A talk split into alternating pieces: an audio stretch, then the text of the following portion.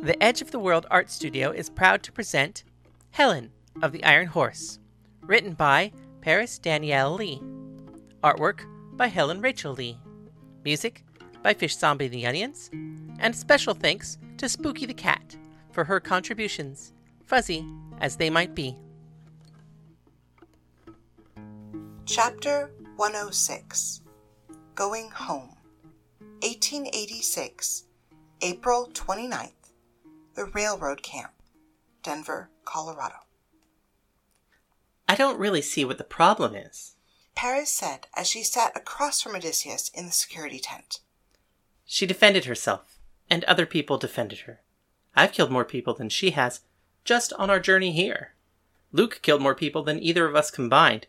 Do you think I'm crazy because I live in a violent world? Odysseus hesitated for a moment as he looked over Paris, still wearing men's clothes, and what he felt was way too many guns. I, I don't think you're crazy. He lied. But you must understand, it's not what she's done we're worried about. It's what she's planning to do. None of this is a coincidence. Nothing that has happened has been a mistake. The Baron, or the General, was chosen as the bridegroom for a reason. Lucy has plans of her own. Helen has plans of her own. Even I am not exempt from doing what I could to manipulate the situation. Everyone is working towards their own means, especially Helen. 1883 August 10th, New York. She's not insane. Odysseus argued.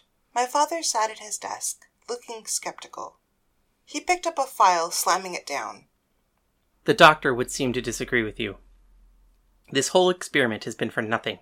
What good is it, having a daughter who is more likely to kill a man than to kiss him? It's time we ended this. Bring her back to New York. We will put her in a proper hospital and forget any of this ever happened. She's eccentric. I'll give you that. But there's no reason to lock her away for the rest of her life. Let's bring her home, and you can see for yourself. She's charming, she's beautiful, she's everything you would want your daughter to be. Wonderful. She's charming, she's beautiful, and deadly. I don't want her here. Dear God, I'd fear for my own safety. No, the situation has become untenable. I cannot find her a husband if I cannot even take her to a gala or ball without someone dying. There is a way. You have contacts with papers, don't you? Friends? People who owe you favors? I may. I propose we set up a contest. Offer a prize, perhaps a trip around the world, or, or maybe stock in your oil company. What kind of contest? A beauty contest. A worldwide search for the most beautiful woman in the world.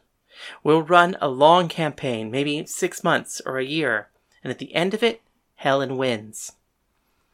You're going to bring her to New York to enter a beauty contest. She'll kill the judges. We don't need her.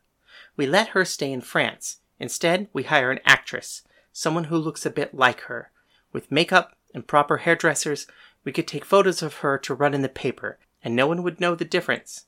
From a photograph, printed in a newspaper, it would be impossible to tell it wasn't Helen. The contest is a story. We draw people in with the idea of the most beautiful woman in the world. We make your daughter the most sought after wife on the planet. Then you just have to set your price. You'll have everything you wanted. She'll have a husband and a home, no need for any more hospitals or asylums. And what happens when she kills her husband? She has promised me she won't. I believe her. She just wants to live in peace. Odysseus lied.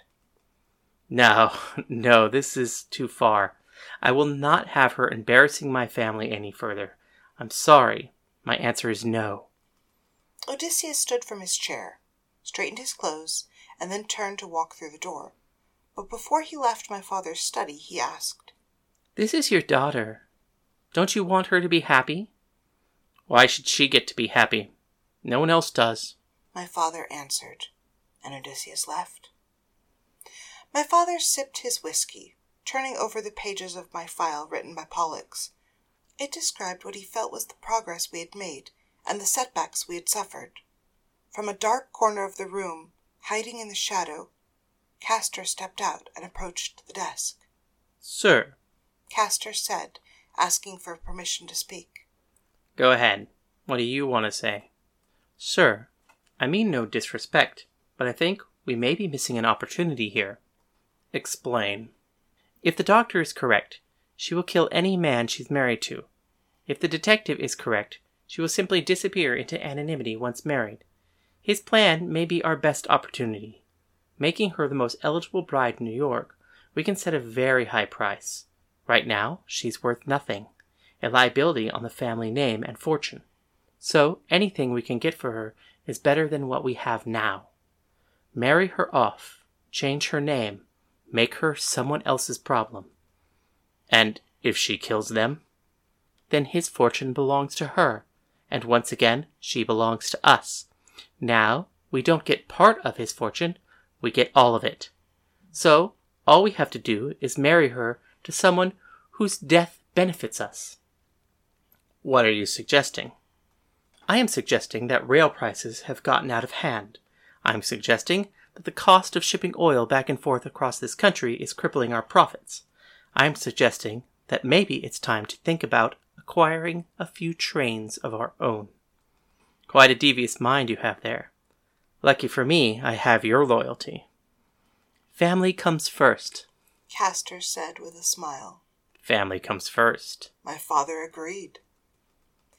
1885, July 10th, Paris, France. Are your bags packed? Penelope asked me. She was carrying a green suitcase. I was standing in my room looking around. I brushed my dress with my hands and then looked back at her. I tried. And then I realized I don't own anything. Nothing is mine. There's nothing to pack. I have the knife you gave me, but it's sewn into the pocket of my bloomers. Other than that, I have nothing. Well, that's no good. I tell you what. Take this. She held out the suitcase for me. Consider it a gift. You may put in this suitcase anything you'd like, anything at all in the entire mansion. From then on, you'll consider it yours. Really? Anything?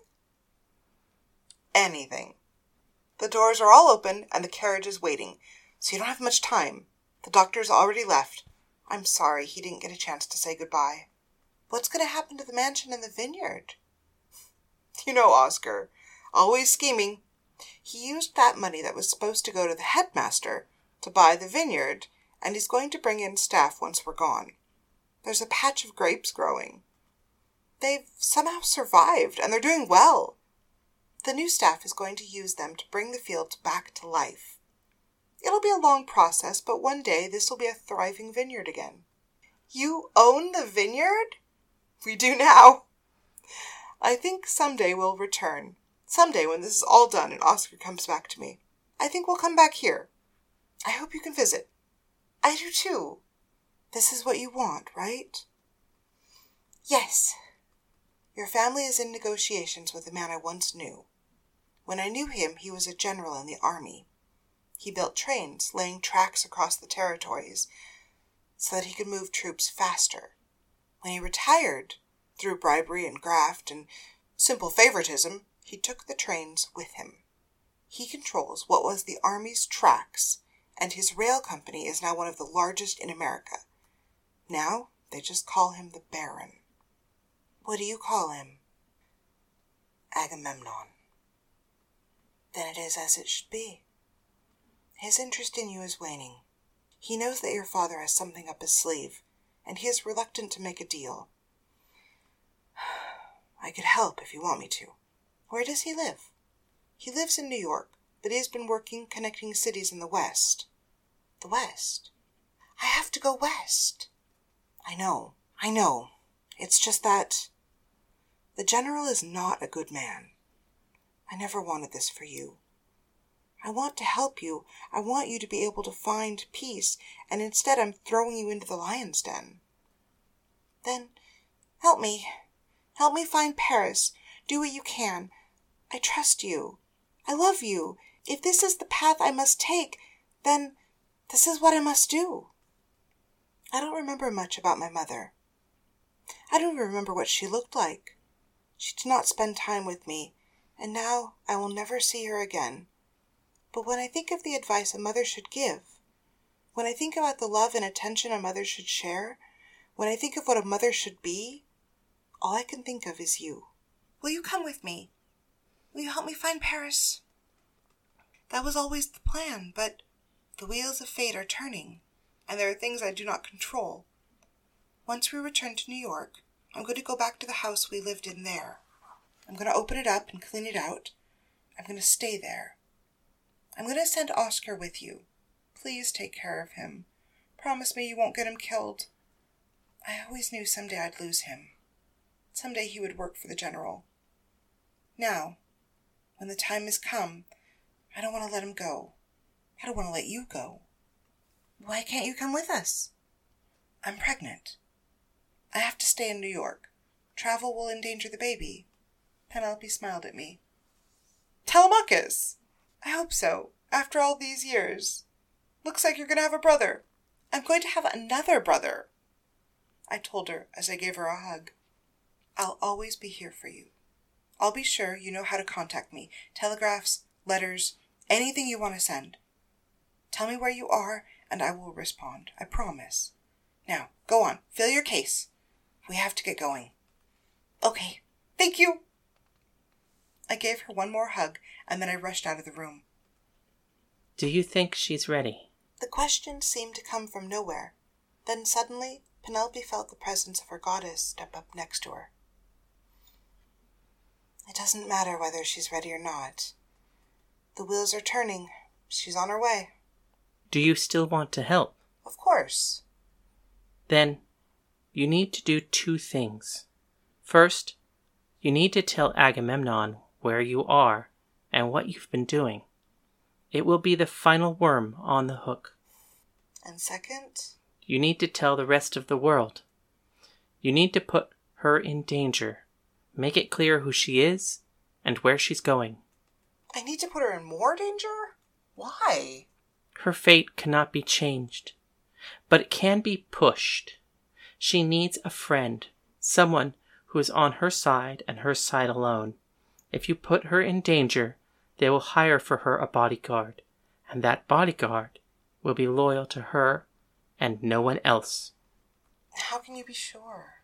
Because I have already picked out the bodyguard. Trust me. And Oscar? You are a loyal priestess and have been there for me.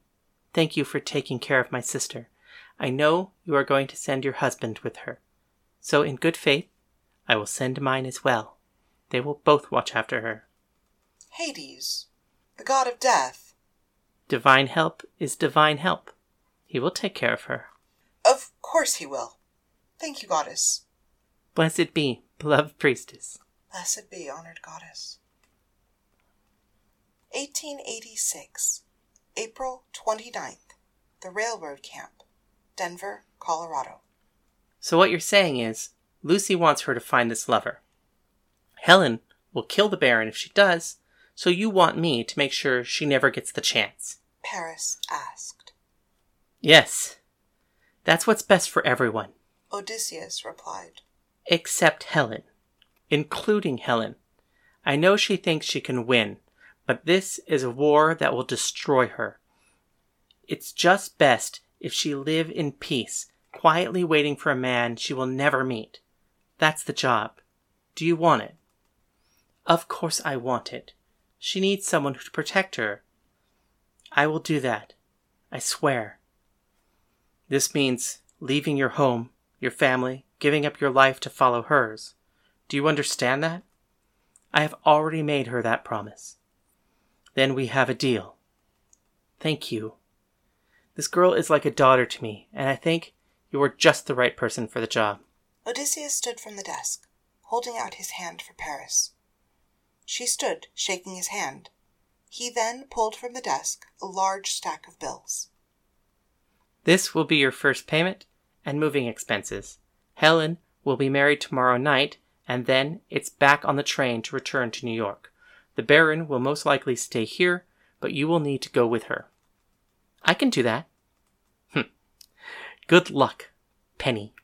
Odysseus said with a smile. Paris looked at him confused. Who's Penny? She asked. You are. Aren't you? Hasn't Helen been calling you Penny like half the time? No? I don't know a penny. Penny. Short for Penthesilea? oh, I- am not Penthesilea. Celia is Penthesilea. She's the queen of the Denver City Amazons. I thought you started the Denver City Amazons. Well, I did.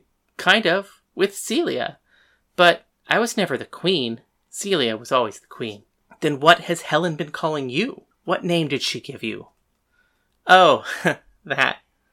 Well, when we first set out, she kept mistaking me for an old girlfriend of hers. A girl she said she met at boarding school. There were no other girls in the boarding school. There was no school. Who did she mistake you for? Some girl named Paris. Odysseus paled. He put his hand on the stack of money he offered and pulled it back to him. She thinks you're Paris. She called you Paris? Not any more.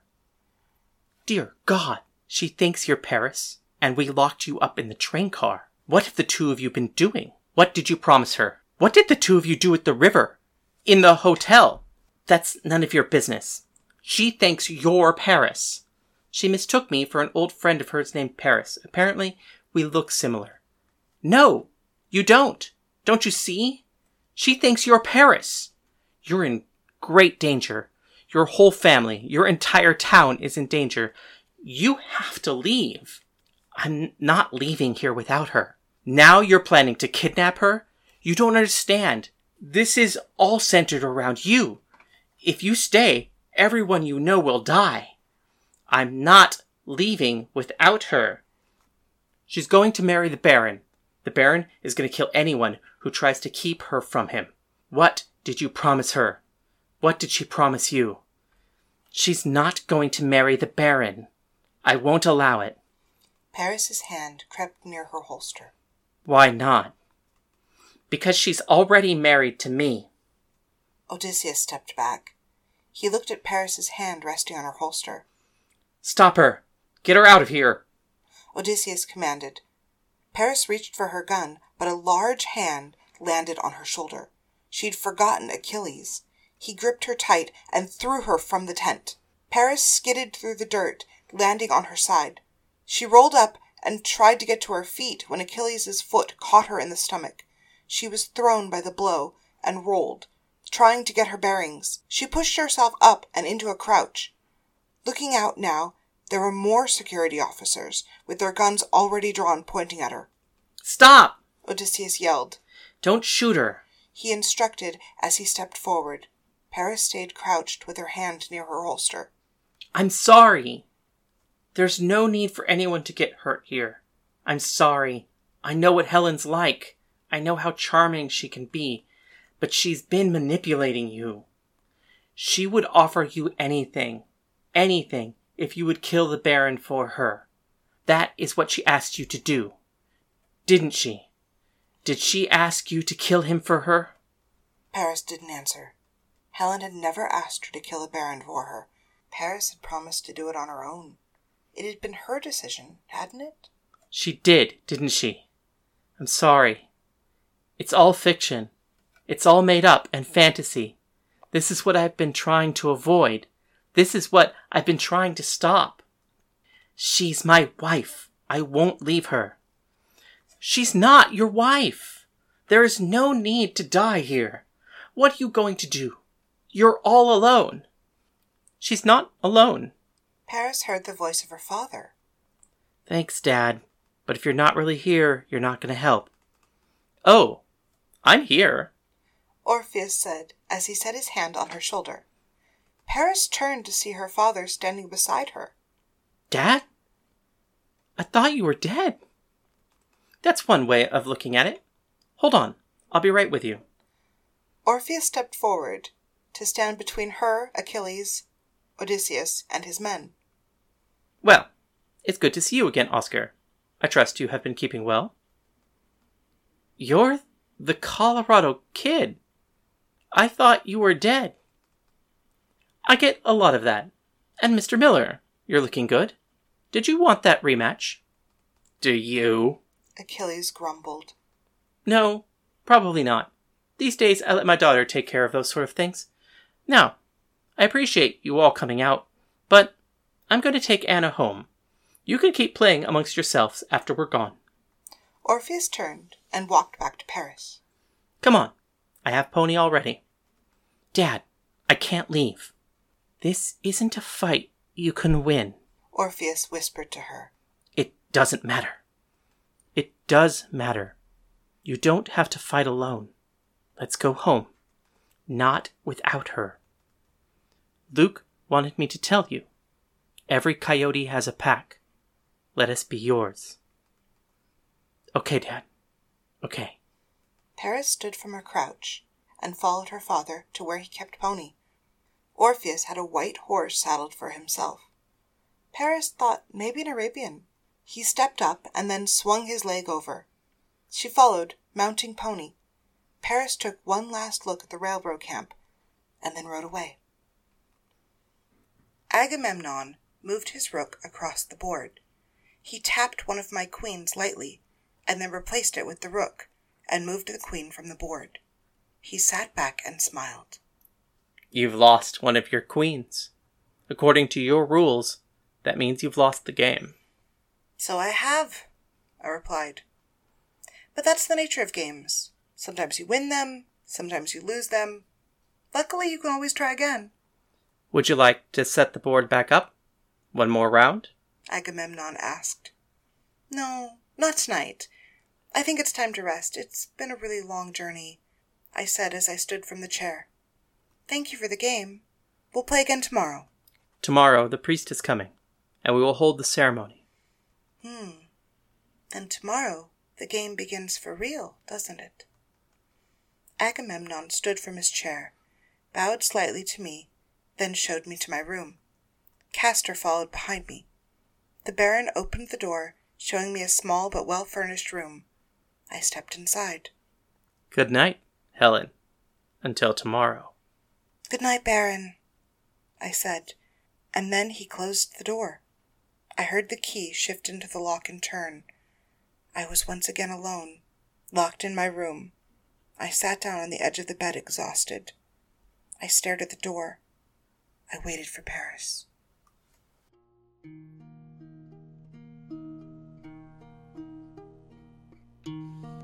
This has been Helen of the Iron Horse, written by Paris Lee, artwork by Helen Lee, performed by Helen and Paris.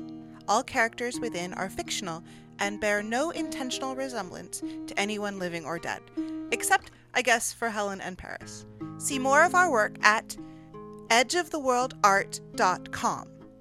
If you would like to comment on the show or ask any question, please email us at helenoftheironhorse at gmail.com. The proceeding was made with the love and encouragement of all of our friends at the LA LGBT Center's Trans Lounge. Thank you.